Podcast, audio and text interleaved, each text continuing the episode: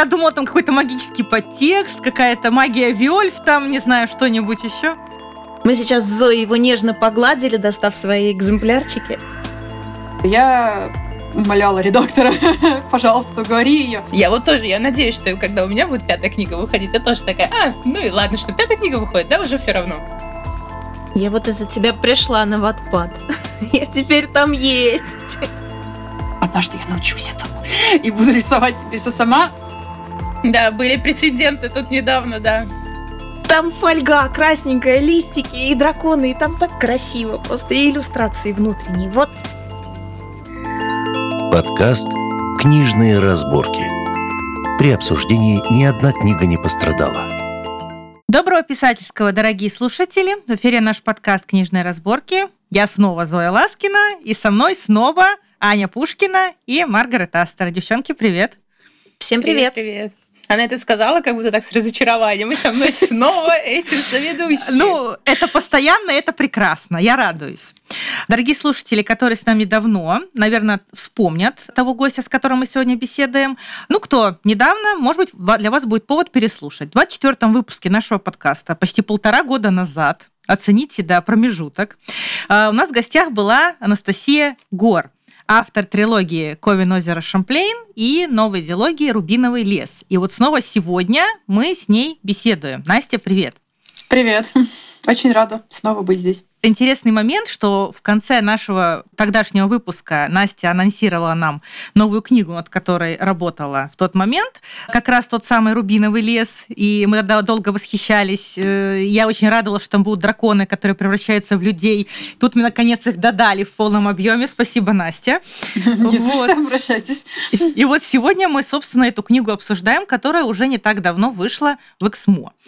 Там очень интересный бэкграунд, о котором мы тоже сегодня поговорим говорим, э, скандинавская мифология, кельтская и очень богатый авторский мир. Вот, э, Настя, у меня к тебе такой первый вопрос будет. Как твое сейчас ощущение в связи с выходом новой книги? Потому что вот, в частности, тираж был заявлен сразу большой, в книге указано 15 тысяч, это серьезная угу. цифра. Волновалась ли ты перед выходом, или, может, волнуешься сейчас, или наоборот, все хорошо, прекрасно? Все хорошо, прекрасно. Мне не кажется, что здесь есть повод волноваться с той точки зрения, что ничего не изменилось. Ну, это уже пятая книга, которая у меня вышла, и, собственно, ничего нового не случилось, такого прям экстраординарного. То есть чувствуешь себя максимально расслабленно? Да, да достаточно спокойно. Ну, нормальное ощущение уже для опытного автора, я думаю. Я вот тоже, я надеюсь, что когда у меня будет пятая книга выходить, я тоже такая, а, ну и ладно, что пятая книга выходит, да, уже все равно. Да, у меня и с первой книгой так было, если честно. То есть я не могу сказать, что у меня был какой-то мандраж или так далее. Ну, прям я имею в виду, что вау, вот это вот круто. Я была в растерянности, но я не была в шоке ни разу. А считая шикарный подарочный ковен, шестая. Да, если считать. Вот, кстати, вот э, насчет подарочного я больше, наверное, нервничала, но в хорошем смысле. Это было возбуждение такое приятное, потому что мы, мы над ним очень старались. Вот, поэтому с ним гораздо больше было такой нервотрепки. Да там, там одни обрезы из чего стоят. Очень красивый, да, я тоже прям довольна, что получилось. Долго его готовили, Настя? Блин, сложно сказать, месяца три, наверное, работы. То есть э, именно непосредственно с, со старта работы с художником. То есть художница, по-моему, рисовала месяца два где-то, месяц. Я просто плохо помню, возможно, я ошибаюсь пока это все сверстали, собственно. То есть, ну, как обычная книга, но больше был срок вот работы над иллюстрациями, да, значительно, то есть больше месяца.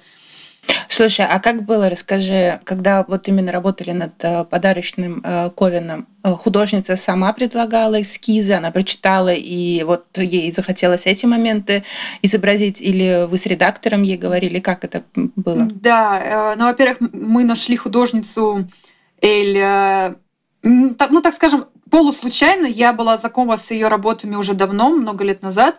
Видела ее работы и в Pinterest, и ВКонтакте репостили очень много людей. И тут, когда я увидела в списке ну, доступных художников, так скажем, да, для сотрудничества, что можно обратиться, я умоляла редактора, пожалуйста, говори ее. Вот, а, Эль не читала Ковен, я думаю, что до сих пор она ну, ну, не прочитала, она просто и художник не обязан читать книгу. То есть, как выглядит работа? Да, мы с редактором расписываем сцены. обсуждаем. Я предлагаю список сцен, которые я бы хотела проиллюстрировать. Мы выбираем из них, э, сколько оставляем по бюджету, это зависит, да, потому что много иллюстраций это дорого. И прописываем в ТЗ, я описываю сцены, э, выписываю отрывки из книги, чтобы художник, да, мог ознакомиться с ними, прочитать. И Эль, собственно, набрасывает черновики, э, схематично, да, там два где-то. Ну, хотя у нее очень подробный, кстати, скетч, очень детальный все равно. И мы выбираем ракурс и так далее, что изменить, либо вообще не берем ничего, и там она один раз ей пришлось полностью перерисовать скетч. И уже она дальше работает над детализацией, да, согласно ТЗ. То есть все расписывается в ТЗ. Ну и непосредственно в ходе коммуникации тоже. То есть я общаюсь непрерывно с художником. Иногда в личке. Начнем плавно перетекать все-таки в нашего главного героя для сбора в Рубиновый лес. Мне нечего показать. Да. Мы сейчас с Зоей его нежно погладили, достав свои экземплярчики. Вот скажи, пожалуйста, Настя, твои предыдущие книги, что Аляска, что Ковен, они были написаны в таком достаточно современном сеттинге. Вот э, как, как mm-hmm. ты перешла из э, такого современного, скажем, фэнтези, городского фактически, в магическое? И как вообще возникла идея написать «Рубиновый лес»? В общем, у меня был опыт ролевых игр, но не, не сексуальных. Я имею в виду текстовых ролевых, где э, был однажды у меня сюжет, который я, собственно, придумала про принцессу и дракона. Э, и я его тогда запомнила. Ну, такая, ну, то есть там была прям маленькая основа, просто что есть дракон, есть принцесса, да. Потом я уже спустя несколько лет увидела арт с героем одной видеоигры, которую ну, люблю. Был очень красивый арт. И мне показалось, что он идеально похож на парня, вокруг которого я построю целую вселенную новую. То есть потому что меня вдохновляют мужчины. В основном выдуманные. Так появился Солярис. Собственно, в этот момент я также слушала песню из сериала «Викинги», которая прям очень хорошо легла на мое настроение. И под эту песню я придумала завязку рандомно. Это было случайно. То есть я просто шла с видео, наверное, слушала эту песню. И когда пришла домой, я быстро написала это в сторис, я помню, в Инстаграме, чтобы не забыть, ну, как бы такое, я делилась, я всегда делюсь своими идеями. А, и так появилась идея про Солярис и Рубин. То есть, да, а, средневековье и авторский мир я выбрала, потому что это было для меня что-то новое. Я устала от современности, ну и потому что драконы в современном мире, они не очень сочетаются с городским фэнтези, на мой взгляд. А, и это был новый вызов для меня, потому что я никогда не придумывала ничего прям вот такого. Но это тоже нельзя сказать, что это прям с нуля, да, я же с нуля мы ничего никогда не сможем придумать, мы все равно всегда берем за основу что-то. Но в любом случае это было что-то новое. Вот. И мне было очень интересно попробовать себя в новом. Мне интересен жанр, ну точнее поджанр, потому что я посмотрела на лабиринте, там не очень понятно же, там современное, молодежное, что-то там, а на Лайвлибе детективное фэнтези. А как ты сама э, для себя определяешь поджанр этой книги? Я не думаю о поджанрах до тех пор, пока я книгу не напишу, наверное. вот. Но если так смотреть на «Рубиновый лес», то это, наверное, да, детективное фэнтези, по сути. Но оно детективное, конечно, не в, не в классическом понимании, но просто очень-очень-очень большое внимание в первой книге уделяется разгадке. То есть там герои преодолевают целый ряд препятствий, чтобы найти ответ на свой вопрос и понять, кто стоит за преступлением по факту. То есть, да, это детектив. А, фэнтези. Без Дарка, наверное, ну, просто, да, детективная фэнтези. Хорошо. А позиционируешь ли ты эту книгу как Young Adult? Или все таки аудитория постарше, больше к New Adult? Для меня, в моем понимании, Young Adult — это очень размытое понятие, потому что мою книгу читают от 12 лет до 40, и эм, это уже перестало иметь какие-то жесткие рамки. Но если руководствоваться такими общепринятыми рамками, то это Young Adult, да. А вот я хочу немножко к лору перейти, так сказать. Ты упомянула, да, что в Средневековье драконы не вписались никак. А, на вписались вот в такой очень интересный многомерный мир. Там у тебя и кельтская мифология замешана, и скандинавская. Такой получился интересный микс. Почему именно вот эти детали скандинавско-кельтские? Связано вот с той песней из сериала «Викинги» или она так, случайно получилось? А из чего выбирать? По сути, выбор ограничен. Э, самое яркое, что приходит на ум, это всегда викинги и драконы. Во-первых, да, из-за песни. Во-вторых, мне, мне нравится быт того времени, то есть э, именно повседневность викингов, ну, такая скандинавская. Но мне не нравится их мифология, точнее, как сказать. Она мне немножко приелась, потому что в школе я очень хорошо изучала ее, и это было на пике, так скажем, моды, да, это и сейчас является трендом. Я решила взять что-то менее популярное и вообще сделать авторское, но на основе кельтской, потому что вот она как раз-таки реже встречается, не считая фейри. У нас фейри, наверное, единственный кельтский элемент, который действительно все знают и не могут о нем забыть, не успевают, как новая книга выходит о фейри. Вот. А мне было интересно просто опираться на что-то, потому что я не могу прям придумать из воздуха, как Джо, Джоан Роулинг. Мне всегда нужен, нужна какая-то мочась. Для меня она делает э, любой сюжет, любую книгу более убедительной, прежде всего для меня. Вот. И они хорошо сочетаются между собой, как Но оказалось. Это, это да. А вот э, почему у тебя именно 9 туатов? Это число какое-то особенное или Нет. просто так получилось? Так получилось. А я, думала, я думала, там какой-то магический подтекст, какая-то магия Виольф, там, не знаю, что-нибудь Не, ну, еще. когда-нибудь на уроке литературы будут говорить, да, вот как это ж про шторы Пушкина, типа, вот они синие, потому что ему было грустно. И вот буду также говорить, вот Анастасия Гор выбрала число 9, потому что это значит у масонского ордена там какой-нибудь... Э, я, и мои потомки будут говорить, да, да, да, это, это мистика, все. Нет, на самом деле я просто из воздуха, наверное, взяла даже не помню как. Вы объясните слушателям, э, там 9 туаты, это, я понимаю, так регионы. регионы. Ну... Да, да, mm-hmm. да, это... Княжество? Ну, типа, да, это больше регионы, чем княжество. Но, по сути, да, просто за каждый туат отвечает ярл, э, как наместник. Когда-то они были королями тоже, то есть это были королевства, да, но в данном случае, но они всегда назывались туатами. Просто сейчас именно туаты — это регионы, подотчетные главному региону, где живет Руби, принцесса. А вот э, я сейчас спрошу про богов. Понятно, что там, да, много деталей кельтских, скандинавских, и некоторые прямо узнаваемые, и названия не поменялись. То а есть... там всего четыре бога на самом деле, вот, кстати, про богов. Вот, э, там, там просто... значит, Савиный принц, кроличья невеста, медвежий страж и волчья госпожа. Вот да. э, это а у них какие-то прототипы из реальной мифологии есть, или это твоя Нет. фантазия? Нет, да, это моя фантазия уже. Я просто как политолог по образованию, я также знакома с антропологией, да, и с религиоведением, как она сейчас называется, ну, короче, вот, да, с изучением религии. И любая религия, любая мифология возникала для того, чтобы объяснить какие-то природные явления, то, что человек не мог понять, например, гром, да, ну, грубо говоря, там, выкидыш у женщины, это все списывали на какие-то мистические силы. И вот из этой концепции я пыталась представить себе, как бы люди того континента, да, вот, вот в таких условиях, они кого бы они придумали, чтобы объяснить какие-то явления. Вот. И, по сути, у меня получилось разделить все явления на четыре, так скажем, сферы. Ну, и выделить еще одну, это, так скажем, скажем зло массивное, да, но это уже отдельно. А, расскажите мне, пожалуйста, Савиный принц за какую сферу отвечает? За мудрость, за живопись, за искусство и также за убийство и воров. Ну, хороший наборчик. Да, да такой. Ну хорошо, а остальные, остальные А боги? животные, да, вот остальные боги, там вот кролики, получается, медведи. Кроличья невеста, она отвечает за рождение, за девичество, я бы сказала, за юность, в общем, за земледелие, за природу. А, то есть она является покровительницей эм, земледельцев в основном, фермеров и так далее и детей. То есть она считает, что она благословляет новорожденных. А волчья госпожа — это покровительница Вельф, то есть она создательница Сейда, скажем так. Переводя на наш язык, она создала колдовство. То есть она покровительница уже женщин-матерей, то есть в зрелом возрасте, и она считается такой исконно женской богиней. Такая суровая женщина. Также она, э, у нее есть прозвище «Матерь холодов», потому что она ассоциируется с зимой и волками. А медвежий страж — это он отвечает за войну и за защиту, и за здоровье. То есть ему, э, защищает обездоленных. Вот. Я еще, кстати, хочу отметить, как человек, не побоюсь этого слова, хорошо знакомый э, со скандинавской мифологией, я отметила, что ты там вот, когда речь шла о Сейде, вот об этом колдовстве. Да, Сейд, кстати, взят, да, да. Да, да. упомянула, что это чисто такое как бы женское занятие, да. и мужчины очень, э, когда мужчина этим им занимается, это как бы порицается, потому что да. считается, что мужчинам это не годится. Я вспомнила, да, скандинавскую мифологию. Один якобы занимался Сейдом, да, и Локи его за это гнобил.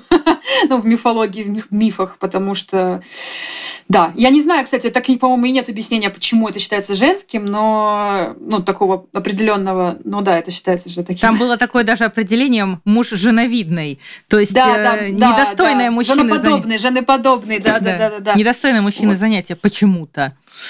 Да, у меня осталась эта концепция, в принципе, в моей вселенной.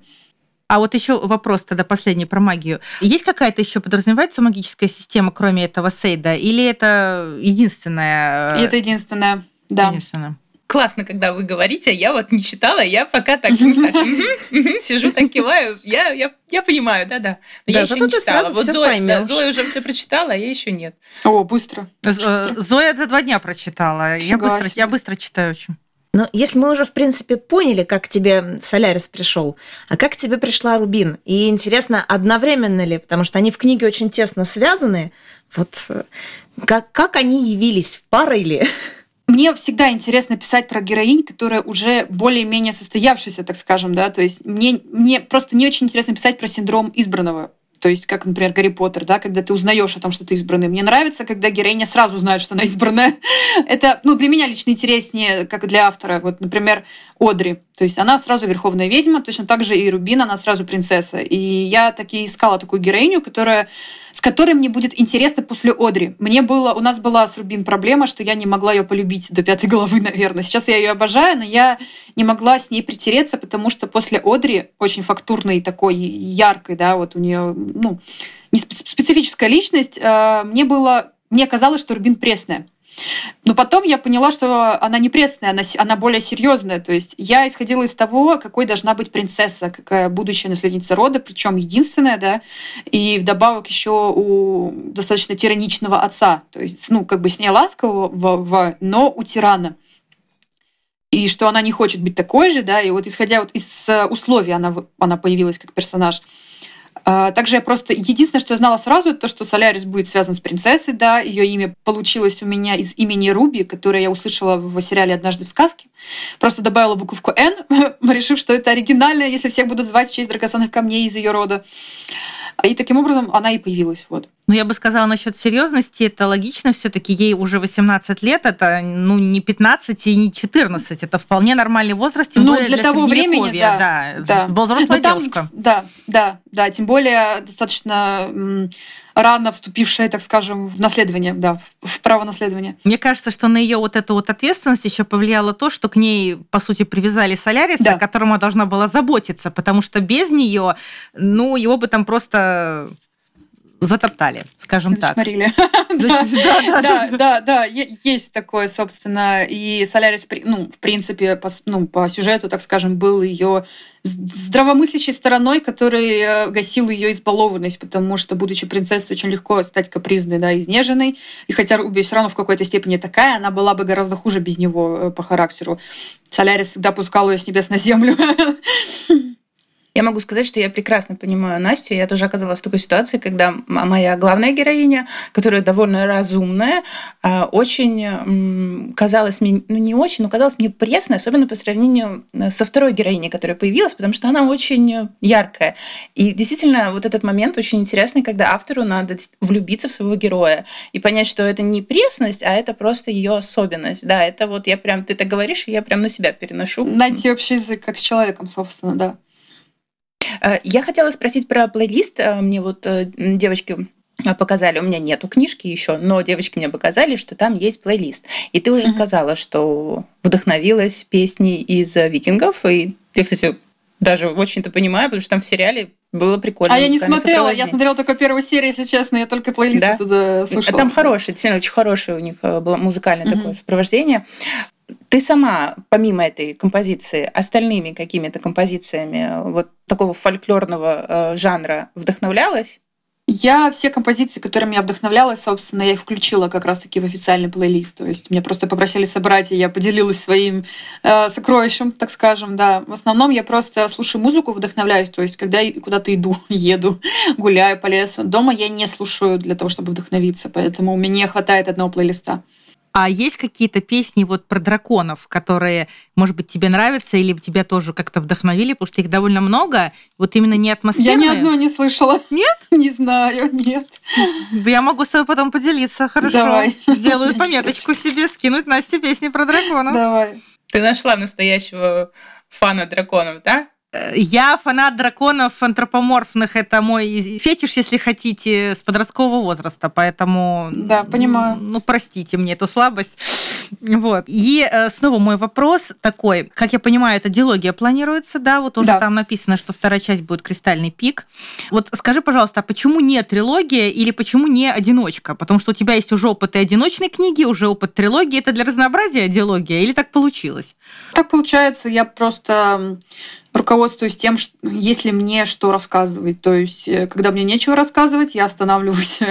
Но история Руби, она не умещается в одну книгу. По моей первоначальной задумке и не планировалась э, одиночка. Трилогия — это больше, чем я могу рассказать на данный момент. То есть я... э, В Ковине мне просто... У меня была история, которой я хотела поделиться, да, дополнительная, так скажем, третья книга. А с «Рубиновым лесом» я думаю, что диалоги более чем достаточно, чтобы раскрыть этих персонажей и вот, и вот мою задумку. Потому что изначально я вообще писала лес как отдушину для самой себя в том числе. То есть э, я хотела что-то легкое по сравнению с Ковином. Ну, в, сво- в своем смысле легкое, то есть для, меня, по моим меркам. А, идеологии более чем хватает. Тем более, что я устала, если честно, потому что трилогию писать оказалось сложно. Следующая моя книга будет одиночкой. То есть ты с самого начала, когда задумку вот эту вот уже начала разрабатывать, знала сюжет. Да. Ну, примерно, плюс-минус. Я, естественно, не весь, просто завязку знала, да. А сейчас ты знаешь уже, чем закончится все вот Да. прям дословно знаешь. Да. Ну, круто. А а я хотела спросить про продвижение.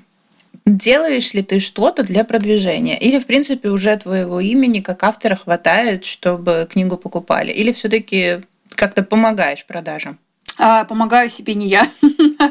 Мне помогают магазины мерча. Очень их, ну, их несколько. Во-первых, это так получилось, что это Hooked on Books, например, которые выбрали мою книгу для мартовского бокса. Потом это Fairy Store, хозяйка которой является моя подруга, да. В-третьих, это еще один магазин Маши. Там просто название, по-моему, так называется магазин Маши.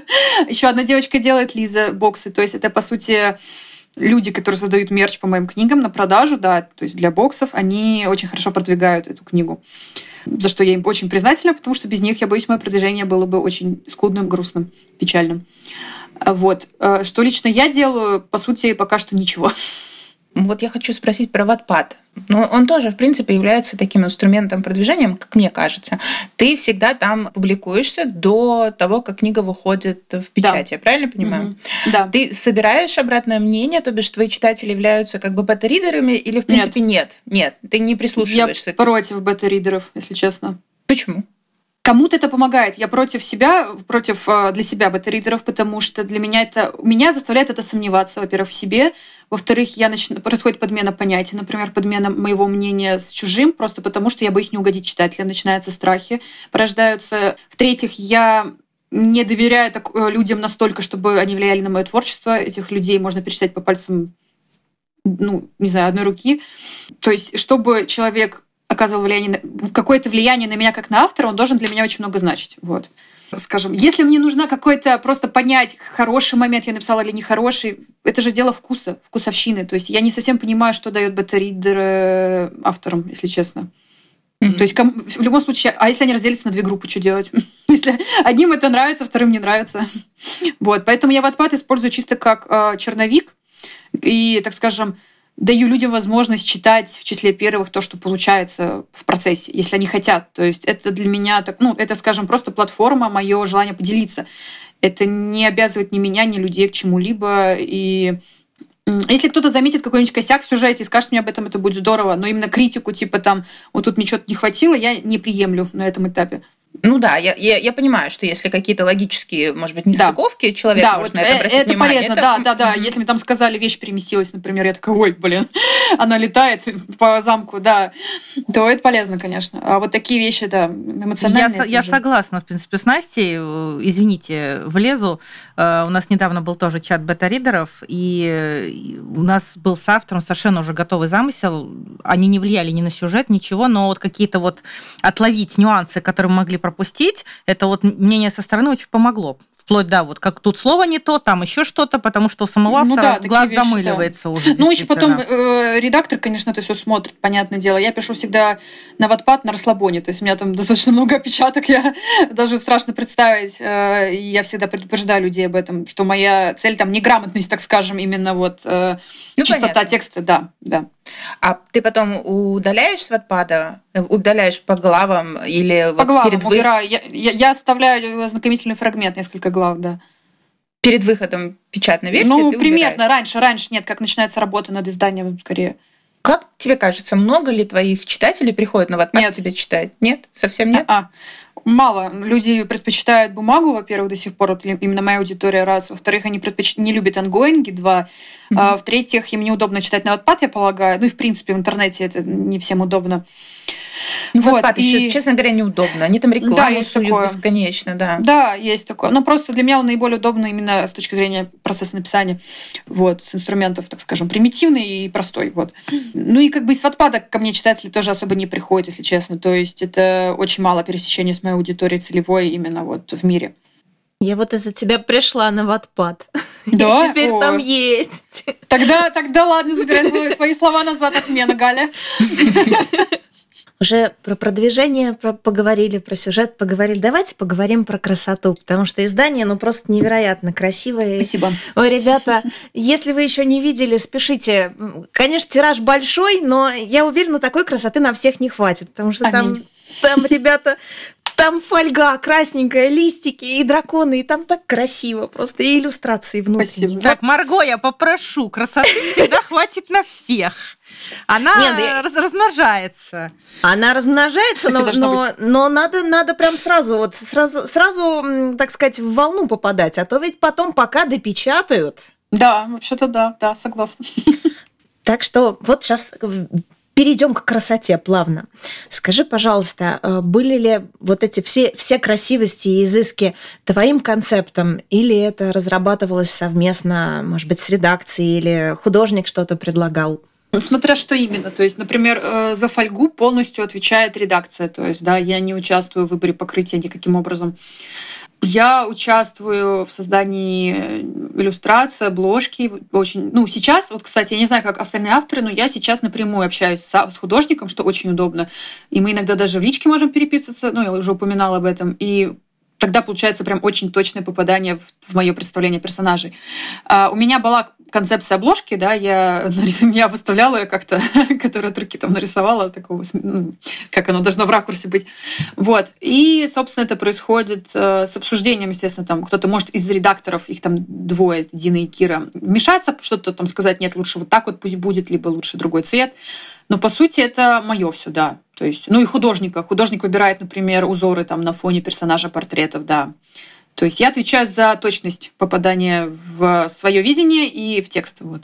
Как я заметила, в каждой главе есть на, на странице такая маленькая вставочка с маленькими артами.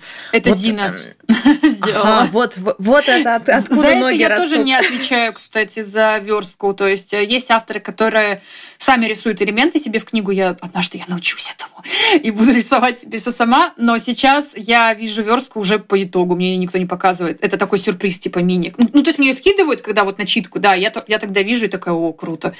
Э, Этим, вот макетом конкретно этим занималась Дина. Ну, То бишь рисовал, как я понимаю, один человек обложку и внутренние, да, иллюстрации. Да, но, но то, что стоит перед страницами на страницах, это не Да, художник да, это рисовал. верстка, да, да, я да, понимаю, это верстка, элементы. И еще на что я повлияла, это на шрифт. Изначально он был другой, я попросила заменить, и вот сейчас он мне очень нравится. Тут нету однозначного ответа, просто скорее интересно твое мнение. Обложек, э, ну, книг выходит очень много в последнее время Мгм. с очень красивыми обложками. Мгм. И если честно, мне кажется, уже немножко у читателя затуманен взгляд из-за того, что они все рисованные. Как тебе кажется? Я думаю, что так и есть, но а, я, если честно, ожидала, что «Рубиновый лес» обложка не понравится некоторым хотя бы людям. Но тут а- она достаточно всем зашла. И я... А почему тебе, почему тебе казалось, что не понравилось? Как раз таки потому, что она рисованная. Я хотела в реализм изначально, но мы, мы остановились там на одной художнице, да. И я подумала, что ну пускай, то есть будет вот такой стиль, как и у большинства обложек. И просто вот, например, обложку Ковина к ней придирались. А, Ковина, в смысле, подарочного издания. То есть для меня подарочное издание для меня, на мой вкус, это произведение искусства. Я хотела видеть его таким. То есть оно отвечает моему вкусу на 200%. Однако нашлись все равно люди, которым она ну, то цвет там что-то, то, то не то. Ну, в общем, просто типичная реакция общества, как бы, да, ничего нового. Людям всегда что-то не нравится. Такие таковые русские люди. вот. Но «Рубиновый лес» я не видела ни одного вообще замечания по поводу обложки, что меня очень удивило. И вот в этот момент я поняла, что либо у меня нет вкуса, либо, либо я не понимаю рынок, либо я не знаю, что происходит. Потому что, на мой взгляд, да, сейчас рисованные обложки в моде, их действительно, возможно, даже слишком много, но я не могу сказать, что это плохо, да. Я не люблю фотографии на обложках, мне не нравится. Но мне нравятся, например, орнаменты всякие, да. Но, опять же, привлекает внимание у читателей именно вот такие рисованные обложки сейчас на данный момент. Поэтому то, что пользуется спросом, то и выходит. Так, ну про рубиновый лес конкретно вопросы, я думаю, у нас закончились. У меня вопрос сейчас другой будет. Сейчас, я так понимаю, ты пишешь вторую часть э, «Кристальный пик», да? Мгм, да. А известно уже, когда она выйдет, хоть примерно? В этом году или уже в следующем? Я думаю, что в следующем должно быть, наверное, смотря когда я закончу. Просто у меня выходит, выходит одна книга в год, и мне кажется, что для меня лично это нормально. Для меня выросший также на зарубежном Янка Далса, да, который переводится раз в год, для меня это тоже нормально, когда у автора выходит одна книга э, в 12 месяцев. А, Собственно, я планирую закончить, наверное, где-то в июле. Я не спешу с этим, потому что ну, я себя люблю, я стала себе больше заботиться ментально, и поэтому Пытаешься я не, дум- загонять не себя. думаю, да, Мгм. я не думаю о дедлайнах и времени, потому что кому надо, те дождутся. И сейчас уже, в принципе, все равно можно читать продолжение на Ватпаде, да? Ты там публикуешь. Да, да, ну если прям горит у кого-то, конечно, да. А какие-то еще идеи у тебя есть? Потому что ты сейчас вспомнила опять Есть. тот самый выпуск предыдущий, где мы обсуждали, обсуждали Ковина. В конце ты такая, Да-да-да. опа, рубиновый лес. А вот сейчас мы обсуждали, обсуждали рубиновый лес, а ты нам что-нибудь сейчас скажешь на Скажу. Давай, традиция будет. Скажи, давай. Да, следующая книга будет называться «Сказание о Мононоке». О, Это- японская мифология. Да, это японская мифология, но именно в стилистике... Ой, сейчас скажу. Ну, в общем, страшных историй, так скажем, да. То есть это японские легенды, именно городские легенды больше. То есть э, страшные рассказы, да. Есть такое аниме, которое называется «Мононоке». Это не Хаяо Миядзаки, это не то, не то «Мононоке», не принцесса. Это другое аниме, это сериал, э, рассказывающий как раз-таки, это антология, антология полуужасов, в общем, где есть персонаж э, аптекарь, который выглядит как не человек, но неизвестно кто он, и, и у него даже нет имени, его так и зовут аптекарь. Он путешествует по Японии и изгоняет, изгоняет мононоки. Мононоки — это неупокоенные души, одержимые местью или злостью, да, и оставшиеся в этом мире, причиняющие вред другим людям. И он экзор- является, по сути, экзорцистом. И моя книга будет не то чтобы фанфиком на это, да, но я возьму вот именно идею про мононоки, про экзорцизм и про странника, который занимается их изгоня- изгнанием злых Ну, духов. бу- будет скорее в жанре хоррор или что-то такого дарк. Ну, по крайней мере, я так слышится сложно мне пока которая- сейчас определиться, но это не будет прям чистым хоррором в понимании европейского человека. То есть азиатские хорроры, они специфические, они Мгм. не всегда пугают, они просто немножко давят, так скажем, да. Например, э, классиком японских ужасов считается э, Дзюнзи Ито. Это манга, да, хоррор-манга. Он считается как бы Стивеном Кингом японским. И вот если посмотреть на его аниме, по нему и аниме снимали, и манги очень много выходит, на лабиринте можно купить и так далее. У него вроде истории не страшные такие прям, но они давят, угнетают. Вот что-то такое, возможно, я хочу. Я хочу прям последовать вот традиции вот именно аниме Мононоки, которая меня вдохновила. Вот если хотите, можете посмотреть и понять, что я хочу написать. Получится у меня или нет, и увидим позже. А, Но будет это также в выдуманной стране. Это будет не Япония, это будет страна э, Идзанами. На данный момент она так называется, потом, возможно, что-то изменится. Также со своей, возможно, мифологией, со своими с с бытом японским, естественно, то есть это будет как бы альтернативная Япония. Просто, чтобы до меня никто не докапывался, это были будет не Япония. недавно, да. Подстелю себе соломку. Ну, как бы, потому что я все-таки не японка, и, а японский, японская культура, она очень сложная.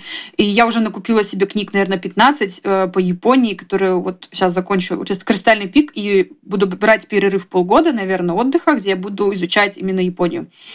Их э, традиция, культуру и вот именно мифы, легенды. Не те мифы, которые мы привыкли, да, вот кицуны, там, цуру и так далее, а больше городские как раз-таки. Поддерживаем нашу традицию. Я думаю, что с Настей мы встретимся уже, когда выйдет Кристальный пик или уже когда выйдет японская вот эта штука, да, обсудить еще какие-то планы на будущее. Я думаю, что с Рубиновым лесом мы разобрались. Я хотела спросить, когда э, ждать электронку и аудио. Но мне почему-то кажется, Настя писала у себя в, В середине марта, да, да, да. сегодня марта. буквально. Да, мне я спросила, поинтересовалась. Немножко они что-то задерживают ее, не знаю почему. А, ну там, возможно, там тендер Литрес взяли на Рубиновый лес, поэтому сначала будет, по-моему, только на нем, да, какое-то время. Подожди, объясни, а где еще может выйти? А, еще строки МТС. А, мы говорим про озвучку. Нет, мы говорим про все, про все. Там, а, там всегда идет электронка с аудио, публикуются вместе. Или тресс, э, получается, ты у них выйдешь как бы эксклюзивно сначала ну, них. на а- какой-то определенный срок, там небольшой достаточно они берут, то есть там две недели, наверное, где-то. Прикольно, я вообще не знала, что у Литреса есть Я тоже не тендеры. знала. Ну вот теперь знаем. У нас э, каждый сезон сезон открытий в какой-то степени.